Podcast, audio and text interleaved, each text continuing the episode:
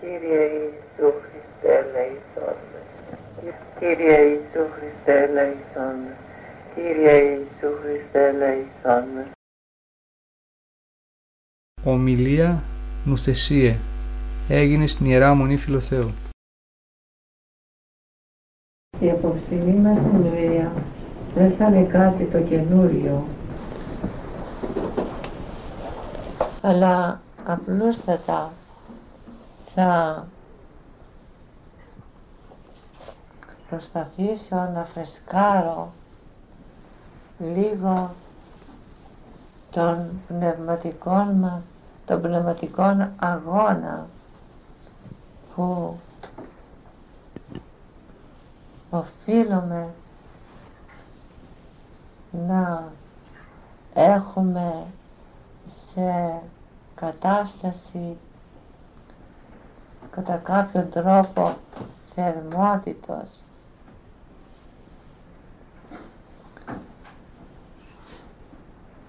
Γιατί σαν μοναχή που είμαι θα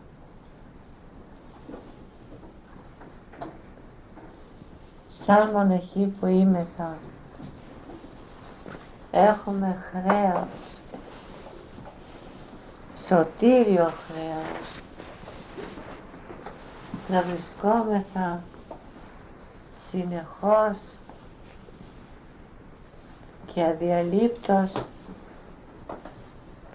σε εγρήγορση τόσο της καρδιάς όσο και του νόους.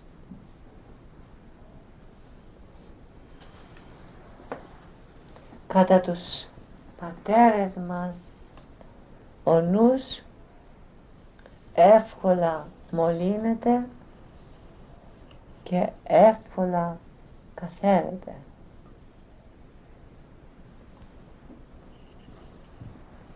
Η καρδιά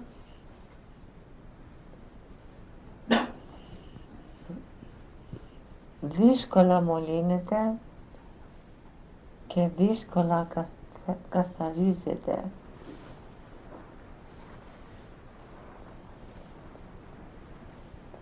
Γι' αυτό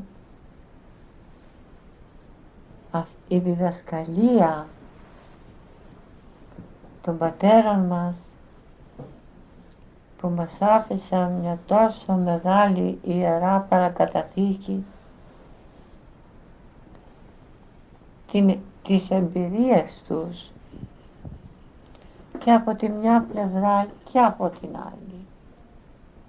Από τη μία βέβαια της χάριτος και από την άλλη των πειρασμών τους. Είναι οι δύο χάριτες που επισκέπτονται την καρδιά του μοναχού. Η χάρις του Αγίου Πνεύματος έρχεται και παρέρχεται έρχεται, μας παρηγορεί, μας ταλπορεί, μας φωτίζει, μας γαλινεύει,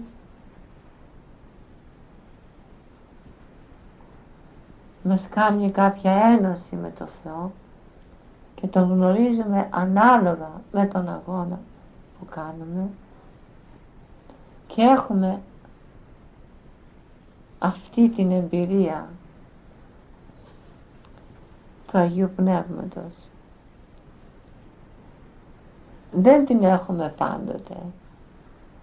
Γιατί δεν γίνεται, δεν είναι ωφέλιμο να παραμένει συνεχώς μέσα στον άνθρωπο. Αλλά εκπαιδευτικός χρειάζεται να αποχωρήσει, να παραμερίσει για να πάρει θέση η άλλη πείρα ή εκ των πειρασμών προερχομένη.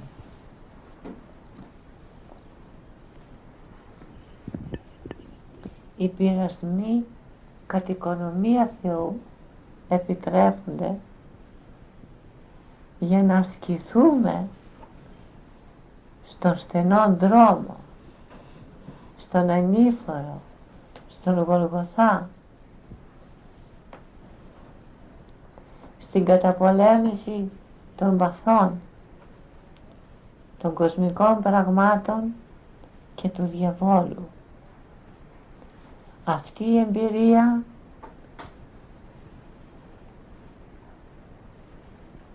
έχει κόπο, σκυλμό, υδρότα,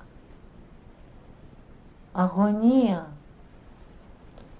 πολλές φορές και υποχωρήσεις ανάλογα το πως κανείς θα οκλάσει στον αγώνα του. Όλα αυτά που συμβαίνουν μέσα στο πείραγμα αυτό στην εκπαίδευση αυτή σε μας αφήνει μια άλλη χάρη. Την χάρη της εμπειρίας η οποία παραμένει αενάως. Αδιαλείπτως και στεριωμένα μέσα στην καρδιά μέσα στην ψυχή του μοναχού αλλά και του χριστιανού όπως έχουμε εμπειρία στα ανθρώπινα πράγματα επί παραδείγματι τώρα νύχτωσε. Πιστεύουμε εκ της πείρας ότι θα ξημερώσει. Άμα είναι καλοκαίρι θα ξημερώσει μία ζεστή μέρα. Αν είναι χειμώνας μία κρύα. Γίνεται διαφορετικά; Όχι. Αυτό θα γίνει. Είναι ένα μικρό παράδειγμα στα τόσα που συμβαίνουν στη ζωή μας. Αυτό είναι βγαλμένο από την πείρα της ζωής διότι το είδαμε και το ζούμε. Ούτω πως και η πείρα που γεννιέται μέσα στην γυμνασία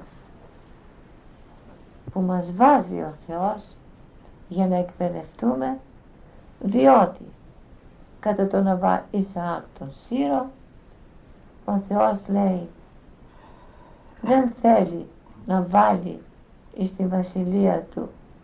Βόας δεν θέλει να βάλει ανθρώπους που είναι άμυροι φιλοσοφίας και πνευματικής επιστήμης διότι η κληρονομιά της βασιλείας των ουρανών απαιτεί, απαιτεί ψυχές φιλόσοφες και εκπαιδευμένες όπως δεν μπορεί και ένας πατέρας να αφήσει τους σκόπους της κληρονομιάς σε παιδιά, σε παιδιά του που είναι ανίκανα να διαπραγματευτούν και να κρατήσουν αυτούς τους σκόπους του πατέρα διότι έχουν γίνει με πολύ αίμα και υδρότα.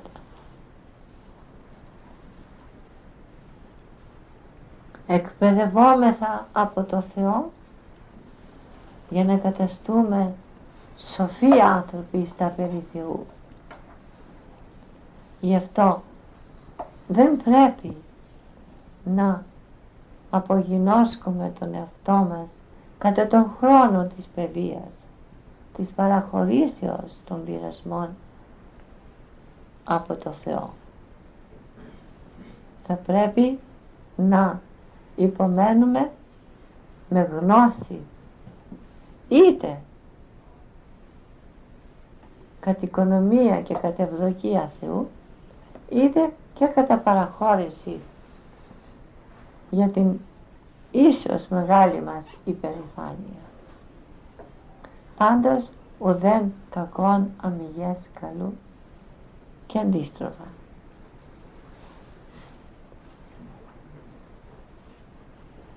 Όλοι οι μεγάλοι πατέρες της Εκκλησίας και της ερήμου πέρασαν από αυτό το κανάλι, από αυτό το καμίνι τον πειρασμό.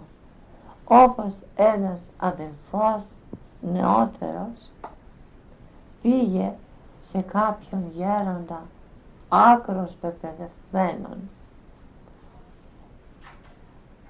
και άκρος πειραστέντα και από τις δύο πλευρές. Αυτός ο αδελφός είχε πολύ πειρασμό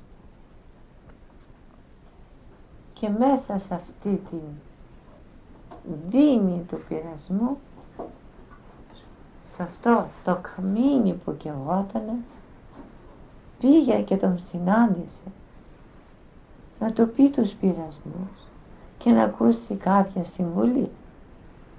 Και του λέει γέροντα για όνομα του Θεού βοήθησε με. Έχω πολύ πειρασμό και άγομαι βρίσκομαι σε κολαστική κατάσταση σε απόγνωση. Τι να κάνω; Ο σοφός γέροντας το απαντά.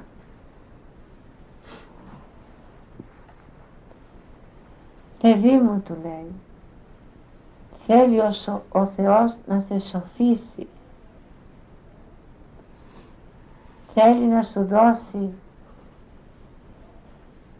την σοφία της γνώσεως του Θεού. Τι σοφία γέροντα μου μιλάς. Εγώ έχω χάσει τον μπούσουλά μου και εσύ μου μιλάς για σοφία Θεού. Ποιος είμαι εγώ και ξέρεις σε ποια κατάσταση εγώ βρίσκομαι που για μένα είναι παραμύθι αυτό το πράγμα. Όχι παιδί μου του λέει.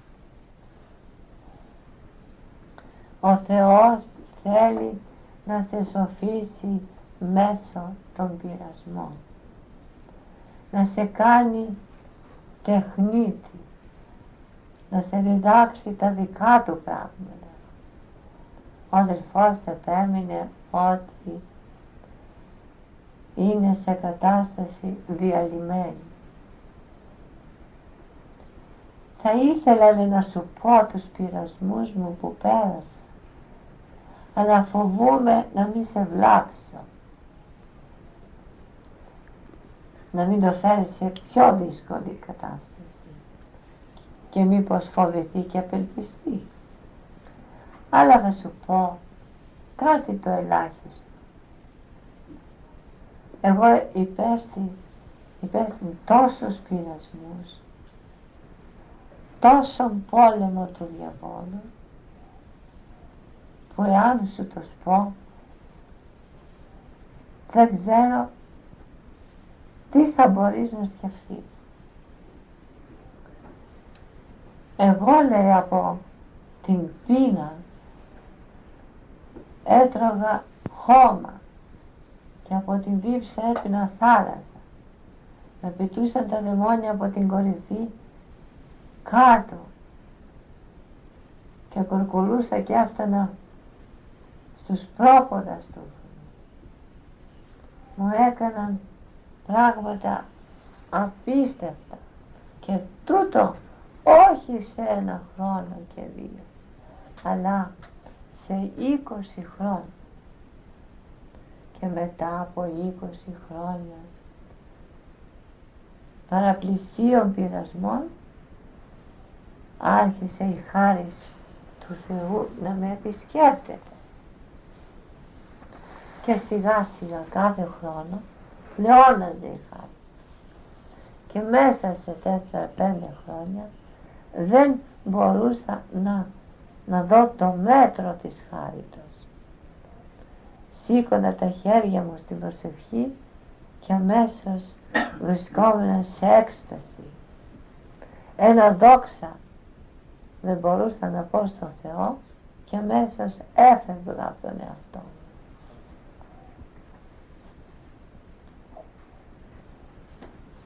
Και γι' αυτό απέφευγα να προσεύχομαι με τα άλλων αδελφών για να μην γίνει φανερά αυτή η κατάσταση.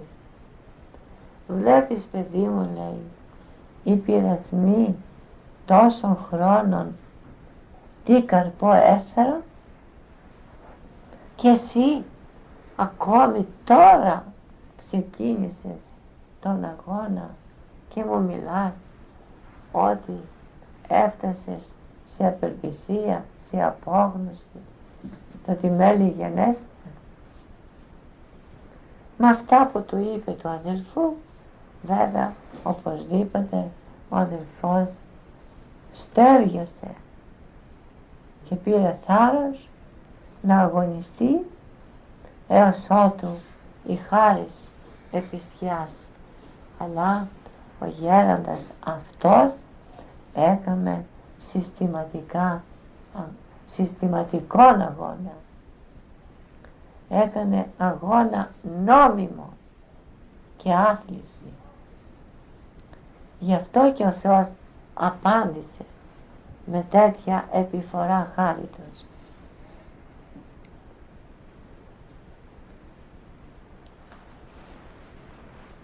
Πάλι ο Βάσης Άκος Σύρας μας λέγει ότι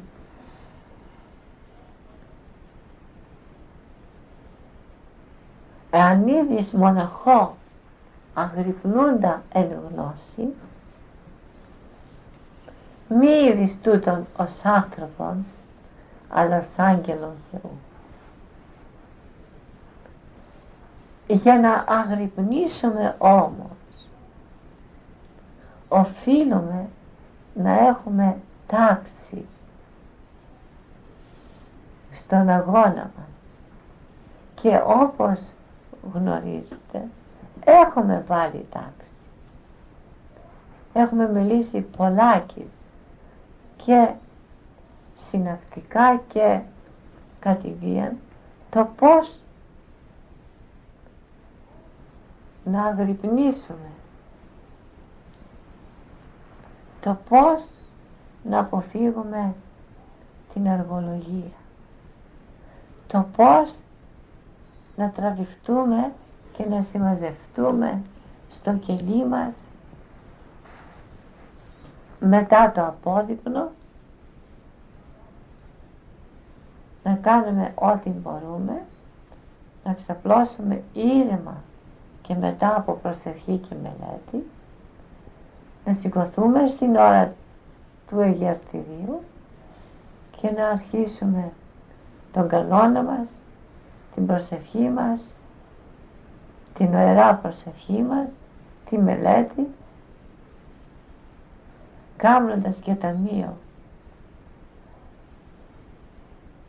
Στο πώς πάει το εμπόριο το πνευματικό μας και, και την ημέρα εν συνεχεία να έχουμε την σιωπή και τα απαραίτητα μόνο να μιλούμε να κάνουμε με συνέπεια το διακόνημά μας την υπακοή μας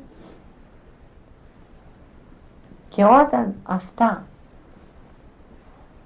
τα έχουμε σε έργο τότε νόμιμα και εμπειρικά και υπάκουα αγωνιζόμεθα. Σε μια τέτοια νύψη και σε μια τέτοια τάξη είναι αδύνατον να λείψει η επίσκεψης ή η επισκέψης του Θεού. Αλλά όταν όμως έχουμε ακαταστασία, έχουμε ασυνέπεια στις υποχρεώσεις, είναι φυσικό πράγμα να έχουμε στέρηση αυτής της ιδιαίτερης ευλογίας του Θεού.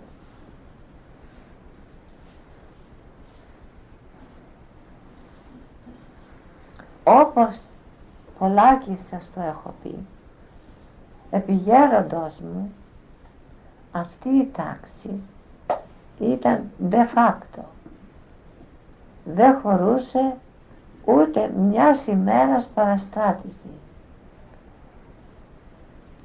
από κόπους ερχόμεθα από κουβαλιτό από τα βουνά από σκληρή υπακοή ο κανόνας κανόνας και οι τάξεις τάξεις.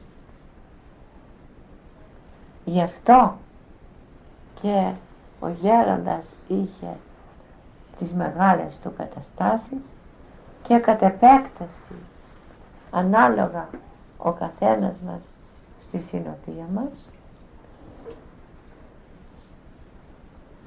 ένιωθε και γευόταν αυτές τις επισκέψεις τις επιβλέψεις του Θεού. Αυτή η τάξη και η αγρυπνία μας έβαλε τα θεμέλια.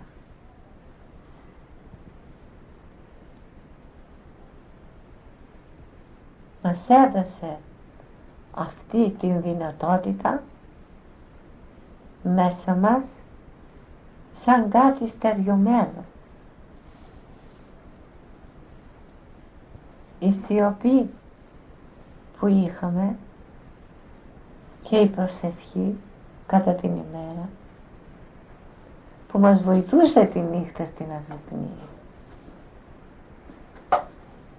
είχαμε το παράδειγμα του Γέροντα μπορούσαμε να κάνουμε διαφορετικά.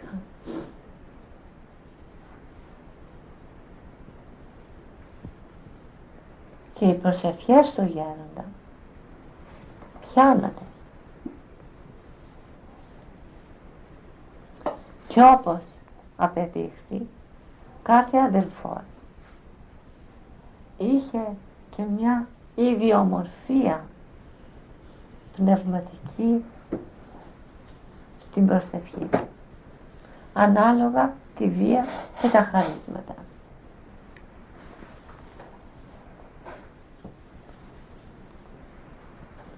αυτό. Κατά υποχρέωση αγάπης και καθήκοντος σας τα έχω μιλήσει πάρα όλα τα χρόνια ανοίξτε τις κασέτες και θα τα βρείτε.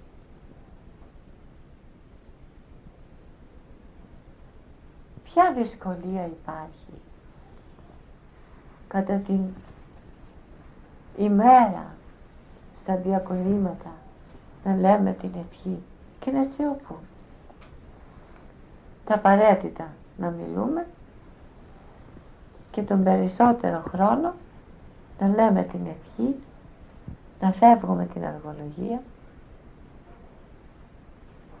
και η σιωπή με την προσευχή ακολουθώντας η αγρυπνία είναι δύνατον ο Θεός να μην ανταποκριθεί. Αλλά μη κάνοντας νόμιμον αγώνας και σωστή υπακοή, πνευματική υπακοή, γι' αυτό στερούμεθα αυτής της χάριτος του Θεού. Γι' αυτό και δεν έχουμε κατάσταση. Εμείς η σημερινή μοναχή, ο πρώτος σημείο εμείς μεριμνούμε και τις βάζουμε περί πολλά και του ενός χρία το έχουμε κάνει πάρελο. Μιλούμε για τόσα θέματα πολιτικά, κοσμικά πράγματα χωρίς πνευματικό συμφέρον. Τι κάνει ο ένας, τι κάνει ο άλλος. Γυρίζουμε πίσω και συζητάμε πράγματα ακόμη και βλαβερά, απρόσεκτα στη γλώσσα. Και επομένως πώς να αποδώσει η νύχτα που κι αυτή είναι κουσοριασμένη και αυτή γίνεται πλημελός όταν τελειώνει το απόδειπλο και εμείς περιφερόμεθα εδώ και εκεί. Και αργολογούμε και σκοτώνουμε και σπαταλούμε αυτό το χρόνο. Πως θα περιμένουμε τραπέζι Θεού το βράδυ; Δεν μπορεί να γίνει αυτό. Όλα έχουν συσχέτιση. Όλα έχουν σύνδεσμο όλα έχουν εξάρτηση. Όλα είναι παρεμφερή δεν είναι ο Θεός άνθρωπος να ξεγελιέται. Ο Θεός είναι μέσα στον άνθρωπο. Και σαν που βρίσκεται μέσα γνωρίζει πολύ καλά το πώς πορεύεται η καρδιά και οι λογισμοί.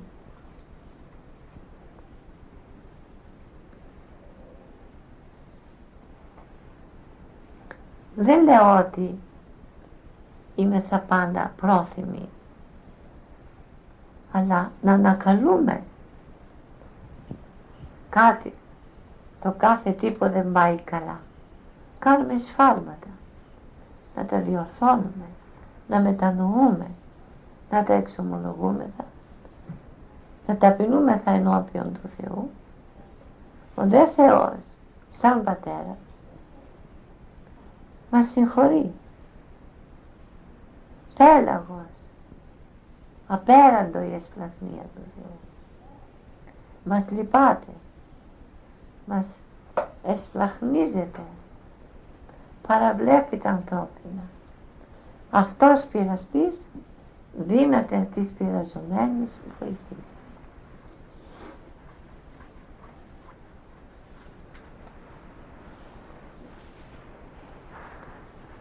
αν θέλουμε να καρπίσει η ζωή μας να φυλάξουμε υπακοή. Όχι μόνο στο διακόνημα αλλά κυρίως πνευματική υπακοή στην Ιερά Παράδοση στην Ιερά Παρακαταθήκη την οποία μας αφήνουν οι γέροντές μας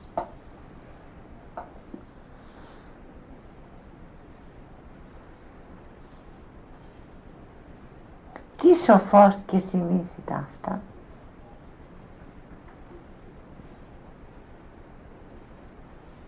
Κατά το Ιερό μας Ευαγγέλιο ένας άνθρωπος αντιλήφθη ότι σε κάποιον αχρό χαμένα υπάρχει ένας πολύτιμος θησαυρός. Αυτός είχε, ο, είχε και τι δεν είχε, τα μάζεψε όλα και αγόρασε αυτό, τον αγρό, αυτό το χωράφι. Και σκάψας λέει, έβρε τον πολύτιμο αυτόν θησαυρό, τον πολύτιμο Μαργαρίτη και δια του θησαυρού αυτού γέγονε πλούσιος. Αυτό το χωράφι, αυτός ο αγρός είναι η ζωή αυτή που εμείς διάγουμε. Την αφορισμένη, την ξεχωρισμένη από τους άλλους ανθρώπους που ζουν μέσα στον κόσμο. Μας αξίωσε ο Θεός δια της ευσπλαχνίας και ελεημοσύνης Του να μας φέρει εδώ στο, στην αφιερωμένη ζωή στην καθαρή ζωή στην παρθενική μακράν του κόσμου μακράν των αιτιών με διδασκαλία ό,τι γίνεται, ό,τι υπάρχει καλύτερο. Όταν όμως εμείς κάψουμε, όταν κοπιάσουμε και ιδρώσουμε, θα βρούμε αυτόν τον πολύτιμο Μαργαρίτη, αυτόν τον θησαυρό. Τι είναι αυτός ο θησαυρός; Είναι το Άγιο Πνεύμα. Όταν επισκιάσει αυτό το Πανάγιο και ευλογημένο Πνεύμα, ο άνθρωπος αλλοιούται. Γίνεται το κάτι άλλο. Και γνωρίζει το Θεό με την πράξη της καρδιάς. Όχι με τη γνώση, αλλά με την αίσθηση. Όπως και με την αγάπη. Λέει ένας άνθρωπος ότι σ' αγαπώ και από μέσα του δεν το νιώθει αυτό. Κατά γνώση και εντολή πρέπει να αγαπήσει. Λέει ότι σε αγαπώ και κάνει μια προσπάθεια. Αλλά εάν δεν μιλήσει και καρδιά, δεν είναι μια ολοκληρωμένη εφαρμογή αυτής της εντολής του Θεού. Έτσι και τη ζωή εδώ. Εάν την κάνουμε, αν τη ζούμε και δεν βρούμε αυτό τον συγκεκριμένο θησαυρό αποτύχαμε.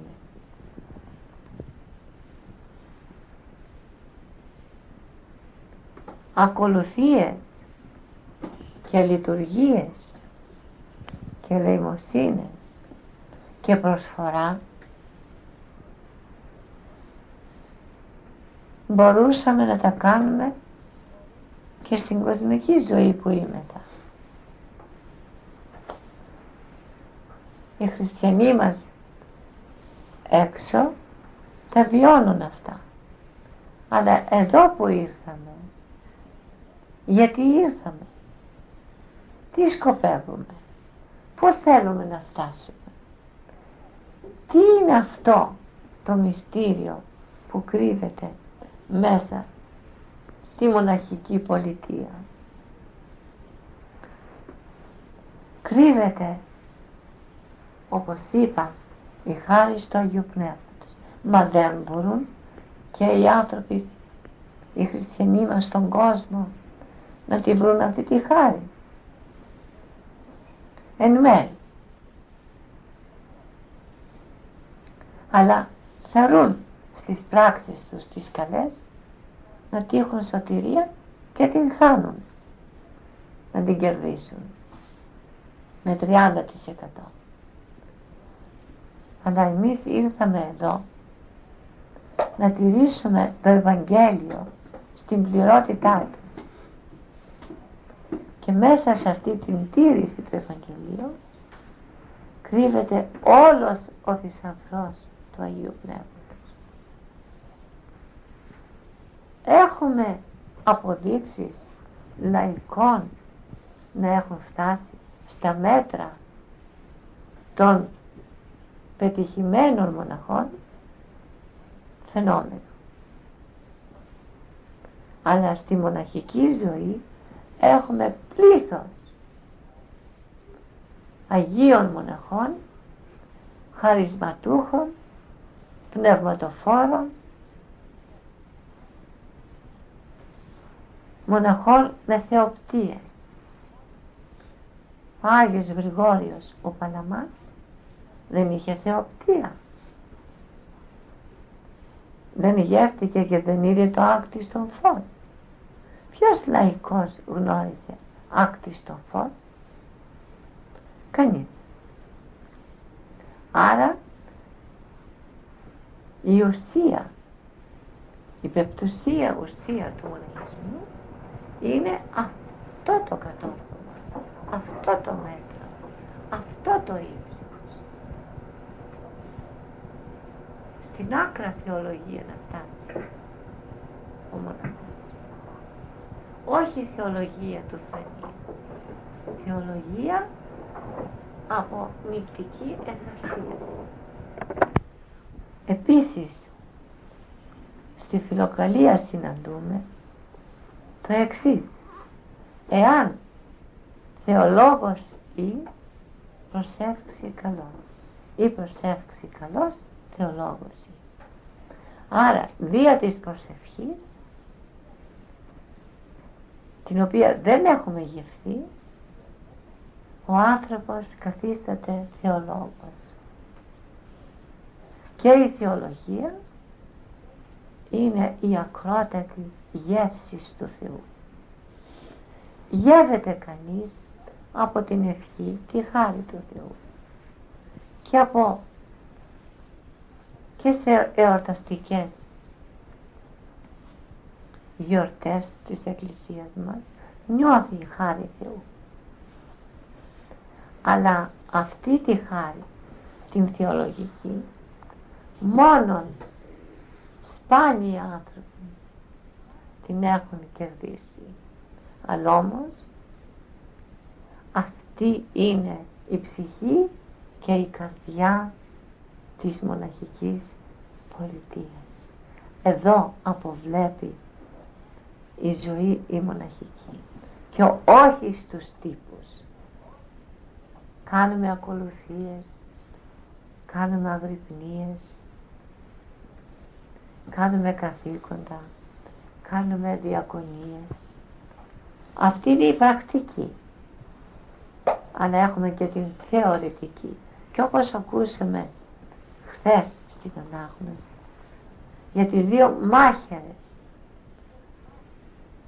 που είπε ο Χριστός ότι αρκούν οι δύο μάχερες και λέει και ερμηνεύει ο πατέρας της Εκκλησίας ότι οι δύο μάχερες είναι η θεωρία η πράξη και η θεωρία δια της πράξεως η θεωρία έρχεται όταν η πράξη γίνει νόμιμα φτάνουμε στη θεωρία του πνεύματος.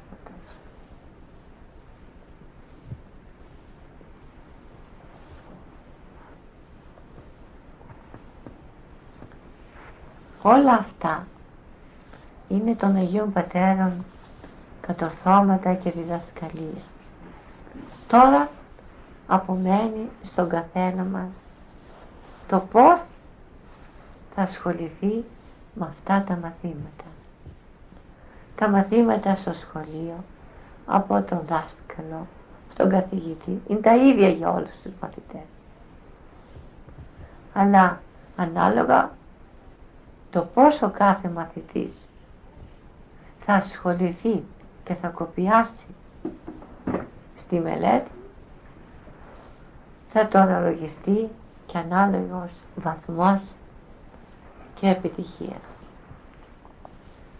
Γι' αυτό θα χρειαστεί για πάντοτε να έχουμε την πνευματική βία και αυτά τα οποία ακούμε να προσπαθήσουμε να τα κάνουμε πράξη.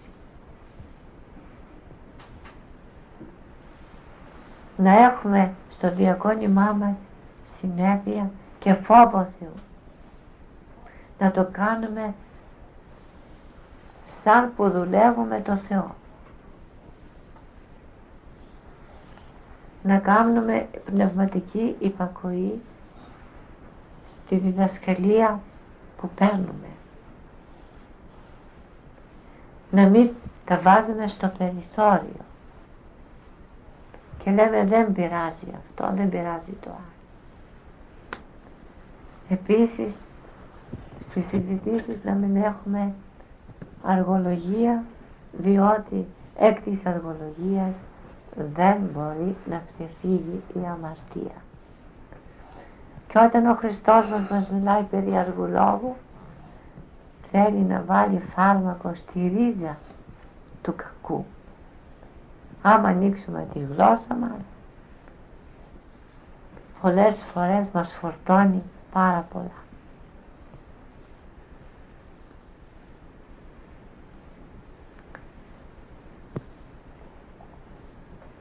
να ασχοληθούμε με την ευχή κατά την ώρα του διακονήματος την ημέρα. Το βράδυ επίσης. Αφού τελειώσει το απότυπνο σιγά σιγά να μαζευόμαστε μέσα στο κελί μας. να κάνουμε πνευματικά καθήκοντα. Ειρηνικά και ήσυχα θα ξαπλώσουμε.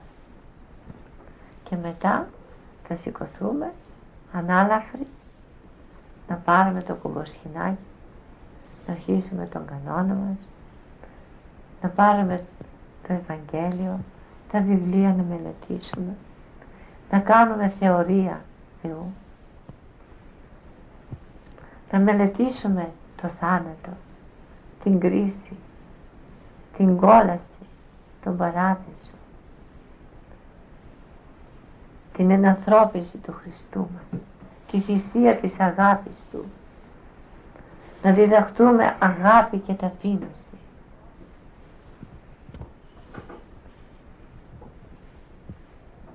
εάν προσβλέπουμε στον εσταυρωμένο όλα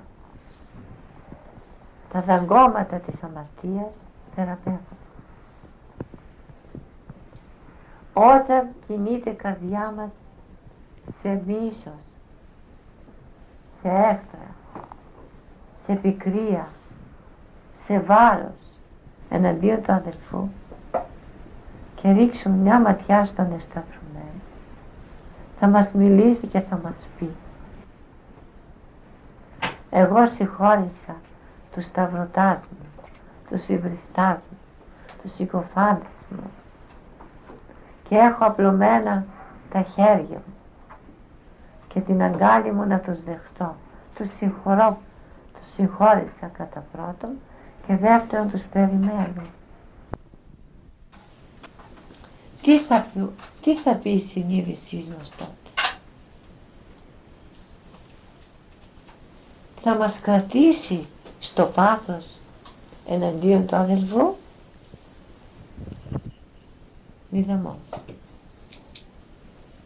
Όταν όταν αναγνωρίσουμε τη θυσία της αγάπης Του το μαρτύριό Του τον, απα, τον επανάληπτο. Αυτό που δεν υπέστη κανένας σε, σε αυτό το μέτρο. Τι θα πούμε εμείς στην προσφορά της αγάπης μας προς αυτό; Τι κάναμε γι' αυτό; Αυτό το έχω έλεγχο στη συνείδησή μου και λέω χάθηκα. Ποιος σταυρός σηκώνω εγώ για την δική του αγάπη; Για την αγάπη των αδελφών μου. Τι φτιάχνω; Πού βαδίσω αυτός ο Χριστός θα μου τον δείξει το σταυρό. Θα μου δείξει τα τραύματά του. Εγώ τι θα του δείξω; Από πλευράς μου αγώνα και υδρότα και πόνο και στίγματα μαρτυρικά. Αμέσως έρχεται η αυτομενσία, η αυτοκατηγορία, ισοπεδώνουμε. Γι' αυτό είπε ο Χριστός όταν υψώσετε τον Υιόν του ανθρώπου τότε γνώσεστε ότι αυτός εγώ είμαι εγώ είμαι το φως η αλήθεια και η ζωή. Βέβαια είναι φως αφού φωτιζόμεθα όταν τον κοιτάζουμε. Αφού είναι αλήθεια. Δεν τα έκανε ψεύτικα όλα αυτά. Και είναι και ο δρόμος. Ο αληθινός δρόμος στην εφαρμογή μας οδηγεί κατευθείαν στον παράδοσο κατευθείαν στα χαρίσματα του Αγίου Πνεύματος ας προσέξουμε σαν υποτακτική την υπακοή μας διότι κατά την συμβουλή του γέροντός μου είναι ότι ο καλός υποτακτικός ο συνειδητός υποτακτικός αυτός που δεν κάνει αβαρίες στην υπακοή του και την τρίχα δεν την κάνει τριχιά με κάτι που παίρνει σαν ευλογία που εκμεταλλεύονται οι άνθρωποι την ευλογία και από τριχιά που ζητούν την, από τρίγα την κάνουν τριχιά στην, στην εφαρμογή στην πράξη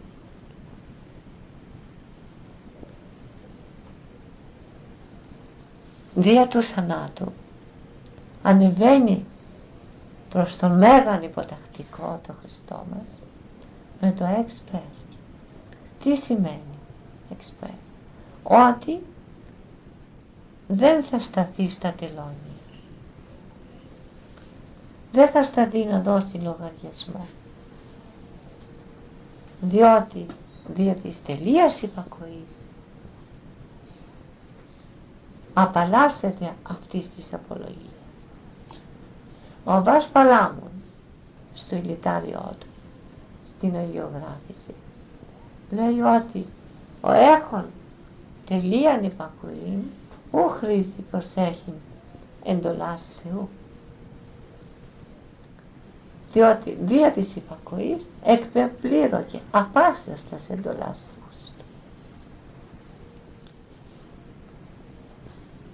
είπαμε ότι η υπακοή είναι διπλή. Πράξη κατά διακόνημα και πράξη κατά πνεύμα. Πνεύμα να ακολουθήσουμε το πνεύμα του γέροντος της διδασκαλίας του. Εάν αυτό δεν το κάνουμε τότε μένουμε στην πράξη κι αν θα κρατήσουμε την πράξη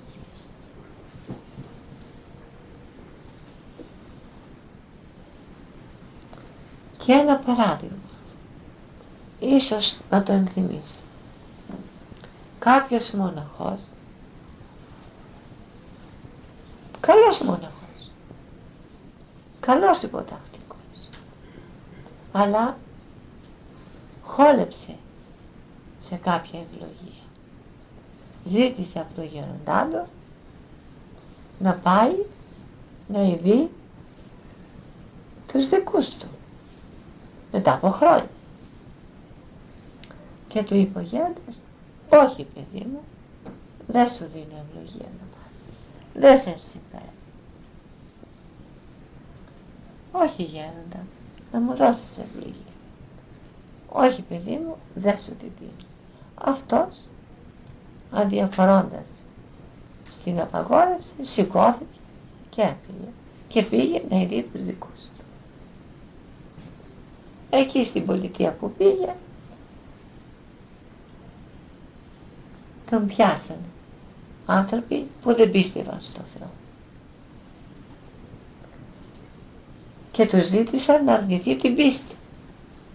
Την πίστη τους στο Χριστό.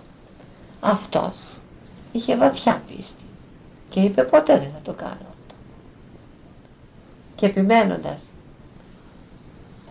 σε αυτή την άρνηση να υπακούσει στη διαβολική αυτή διαταγή τον σκότωσαν και το αφήλεσαν τη ζωή. Οι χριστιανοί μας ήξεραν ότι θανατώθηκε για την πίστη και τον είχαν ως μάρτυρα και πήραν το λειψανό του τον βάλαν σε σκέψη σε κάποια, σε κάποια κάρτα.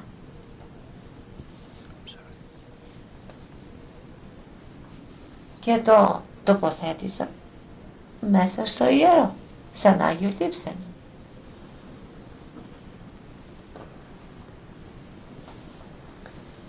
Στη λειτουργία που γινόταν στην εκκλησία, όταν ο διάκονος έλεγε όσοι κατηχούμενοι προέρχεται, οι κατηχούμενοι προέρχεται, όσοι κατηχούμενοι προέρχεται. Μύτη των κατηχουμένων, όσοι πιστοί.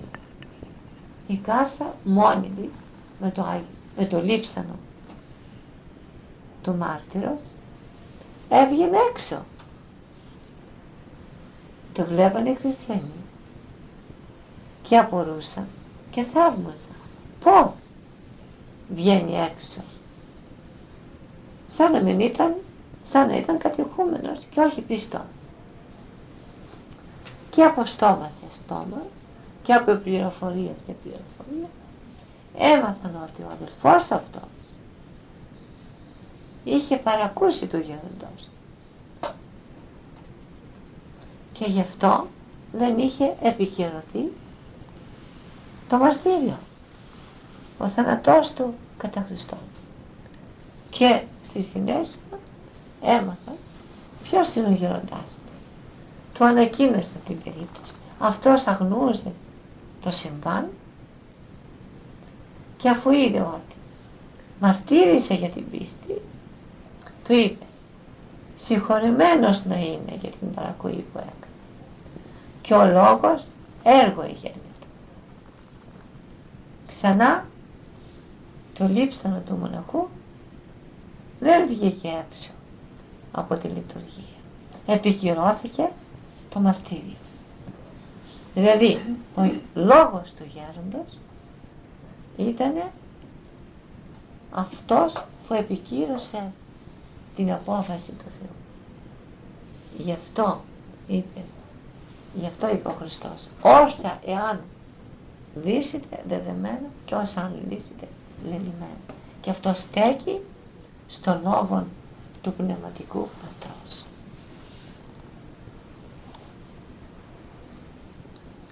Άλλος αδελφός του Αγίου Όρους αυτός έβγαινε έξω και παρήγοη το γέροντα. Και έτσι στεναχωρημένος κάποτε ο γέροντας του είπε ακάθιστος να γίνεις να μην έχεις τα σώπου πουθενά. Και πράγματι από το έναν τόπο στον άλλο στον άλλο και έφτασε στη μικρή Ασία στη Μικρά Ασία.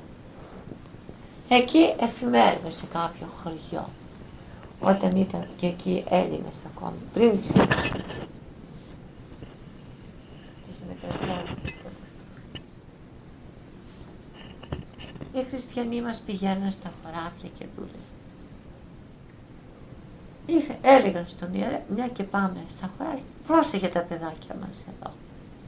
Επειδή συναστρέφονται και με Τούρκους και με τουρ, τουρκόπεδα και πράγματι τα φίλο Ιωάννη κάποτε ένας βρώμικος τουρκαλάς θέλησε να πειράξει κάποιο παιδάκι στο κακό.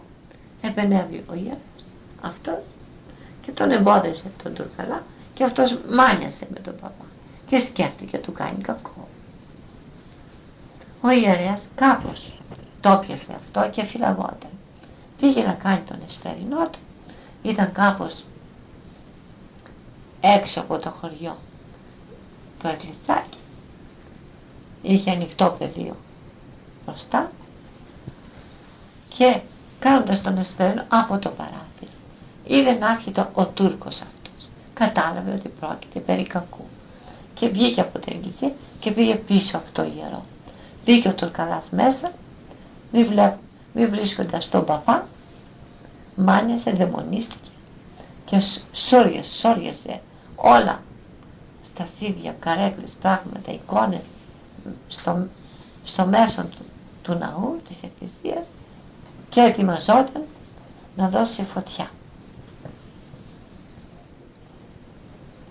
Βλέποντας ο, ο ιερομόναχος αυτός. Το κακό που θα γινόταν από τον Τούρκο. Κατά παραχώρηση Θεού. Παίρνει μια πέτρα και την πετάει από το παράθυρο και βρίσκει τον Τούρκο στο κεφάλι. Και τον ξάπλωσε κάτω σκοτωμένο. Τον πήρε, τον έθαψε και παίρνει τα μάτια του και φεύγει για να μην αποκαλυφθεί.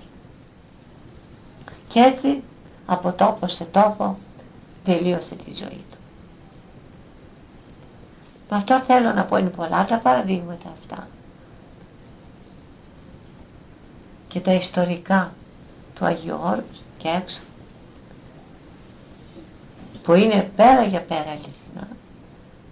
Μας πληροφορούν και μας διδάσκουν πόσο σοβαρός είναι ο λόγος του πνευματικού πατρός πάνω στον υποτακτικό.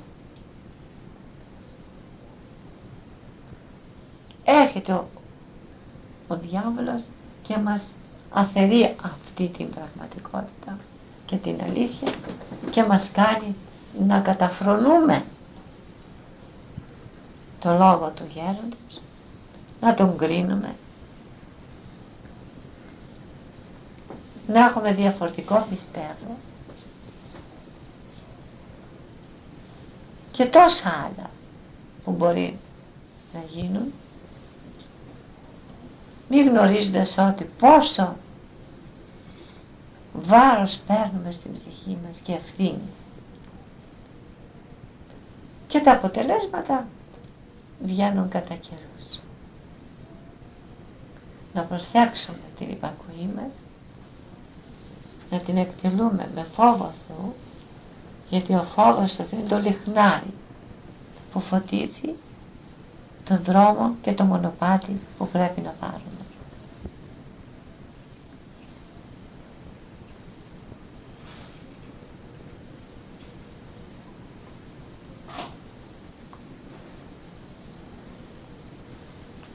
Να έχουμε υπομονή στη ζωή μας, στο κοινό βιό μας, να προσέχουμε τα πνευματικά μας καθήκοντα, τις υποχρεώσεις μας.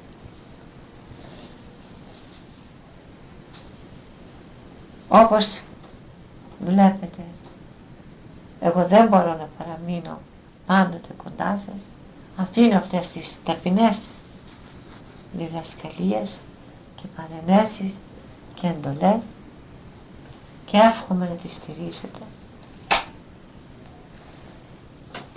Στο πόδι μου έχω αφήσει τον Άγιο Καθηγούμενο και είναι καθήκον να έρχεται η υπακοή διότι επισήμως και ιεροπρεπός και δια της Εκκλησίας και δια του Θεού. Εθρονίστηκε και υπάρχει πνευματικός πατέρας της Μονής. Κάνοντας υπακοή και υπομονή στο Θεό κάνουμε υπομονή και υπακοή.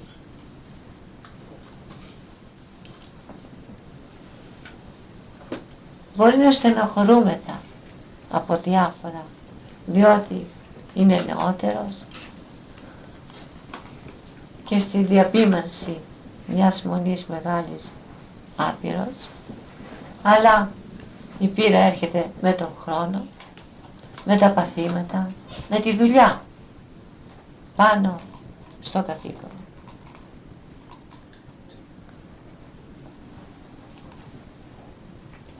τόσο αυτός όσον και εμείς έχουμε ένα κοινό χρέος ο ηγούμενος να μας ποιμένει καθώς αρμόζει και εμείς να υπακούμε όσο αρμόζει. Άνθρωπος είναι και αυτός, όπως βλέπετε νεότερος και με μικρή πείρα, ενδεχομένως πότε πότε να κάνει και λάθη. Αυτά είναι αναπόφευκτα από όλους μας. Ο πρώτος είμαι εγώ. Πρέπει να υπομένουμε. να αναλογιζόμεθα τον κόπο του, το φορτίο του, τους πειρασμούς του, την ανθρώπινη αδυναμία και για την αγάπη του Θεού να υπομένουμε και να υπακούμε.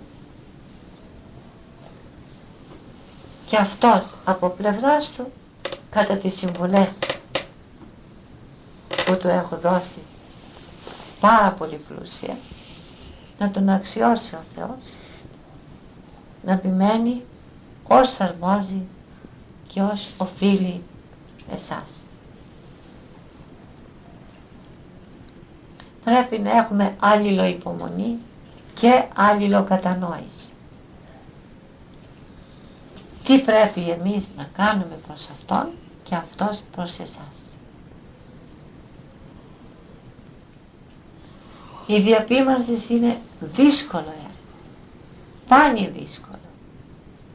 ο Ιερός Χριστόστομος μας το είπε το άρχιν ψυχών επιπονότερον πάντων αν πιάσεις όλους τους ηγουμένους όλοι βρίσκονται κάτω από κόπο και αναστεναγμό. Γιατί είναι πολύ το φορτί πάρτε τις κατά κόσμο οικογένειες. Ένα παιδί πολλές φορές έχουν και δεν μπορούν να το κάνουν ζάπ. Δεν μπορούν να το βάλουν σε σειρά. Και όταν έχουν δύο και τρία και τέσσερα και πέντε η ζωή των γονιών είναι μαρτύριο τι θα πει κανείς όταν έχει 60 και 65 μοναχούς; Που τους, τους μισούς τους βρήκε εδώ ο Άγιος Καθηγούμενος και βγήκε μέσα από την αδερφότητα και, και έχει μικρό διάστημα που πήρε αυτή τη θέση την υπεύθυνη και την πολυφορτωμένη γνωρίζω από τον εαυτό μου πόσο κόπο έχει το πράγμα. Γι' αυτό χρειάζεται από μέρους σας συμπάθεια αναγνώριση του κόπου ώστε να σηκώσει και αυτό το βάρος.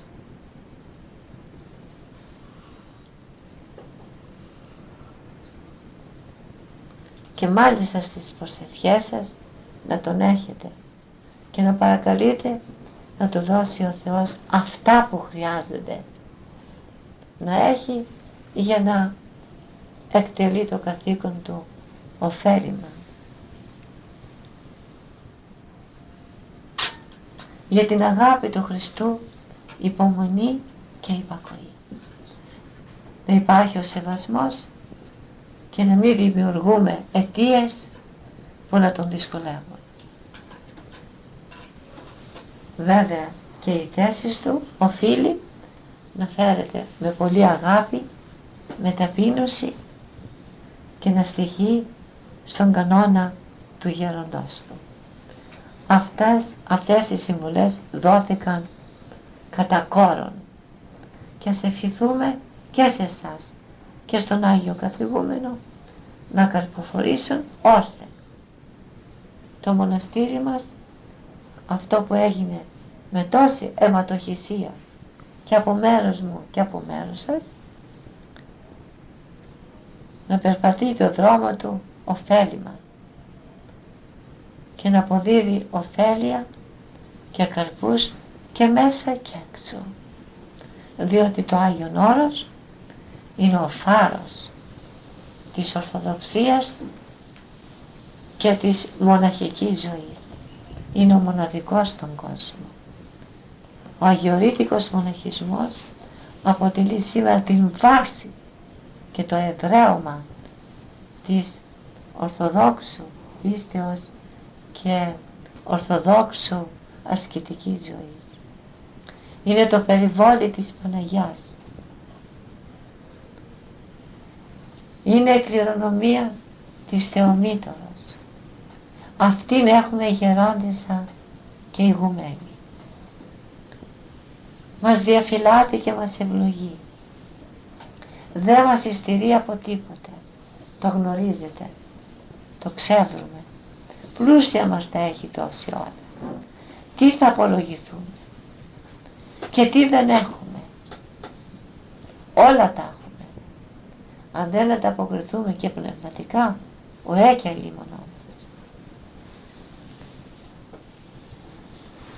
να ευχόμεθα να μην παραστρατήσουμε. Να μην δώσουμε λαβή στους έξω να μας κατακρίνουν. Να μας αξιώσει να τηρήσουμε όσο γίνεται τις υποχρεώσεις μας. Να γίνουμε φως εις τους λαϊκούς. Και καλό παράδειγμα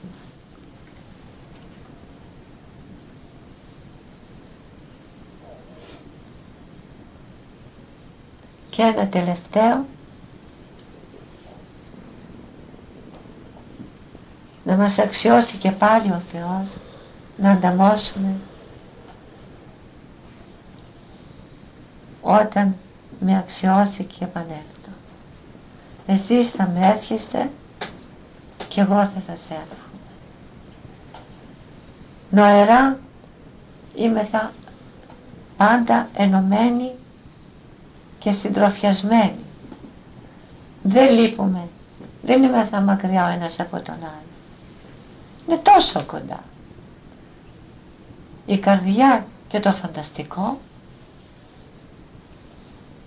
τα μακρά τα κάνει πολύ εγγύς. Έχουμε τα βιβλία και ζούμε τους πατέρες μέσα μας.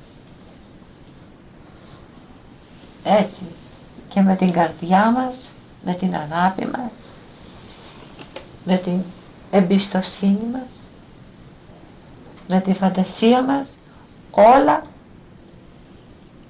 γίνονται πολύ κοντά, πολύ πλησίον. Δεν είμαι θα Το μακρινό είναι η δικαιολογία. Όταν έρχεται ο πειράζον να μας πλανέσει και να μας πει τώρα που είναι ο γέροντας, όταν έχουμε πίστη, όταν έχουμε εμπιστοσύνη, όταν εφαρμόζουμε τις συμβουλές του, όταν ενθυμούμεθα τα όσα μας άφησε, όταν ανοίγουμε την κασέτα και ακούμε, όταν διαβάζουμε όσα μας άφησε, ο γέροντας είναι παρόν. Επομένως, έχουμε υλικό πνευματικό να τρεφόμεθα και να μην αισθανόμεθα δυνατά την απουσία του γέροντα. Και οι ευχές του μεγάλου μας γέροντα ο οποίος περιπολεύει εδώ και υπάρχει και μας ευλογεί και σας εδώ και μένα εκεί. Και οι Άγιοι Πατέρες της Μονής μας και αυτοί επίσης πρεσβεύουν για μας. Αρκεί να το πιστεύουμε αυτό και να το ζούμε. Και τώρα ας με συγχωρέσετε που σαν άνθρωπος πολλές φορές θα έχω φτέσει και αμαρτήσει επάνω σας και από πλευράς μου αμέτρητη και πλούσια είναι η συγνώμη σε εσάς. Και ο Θεός να μας ανταμώσει, πατέρα μου. Amen.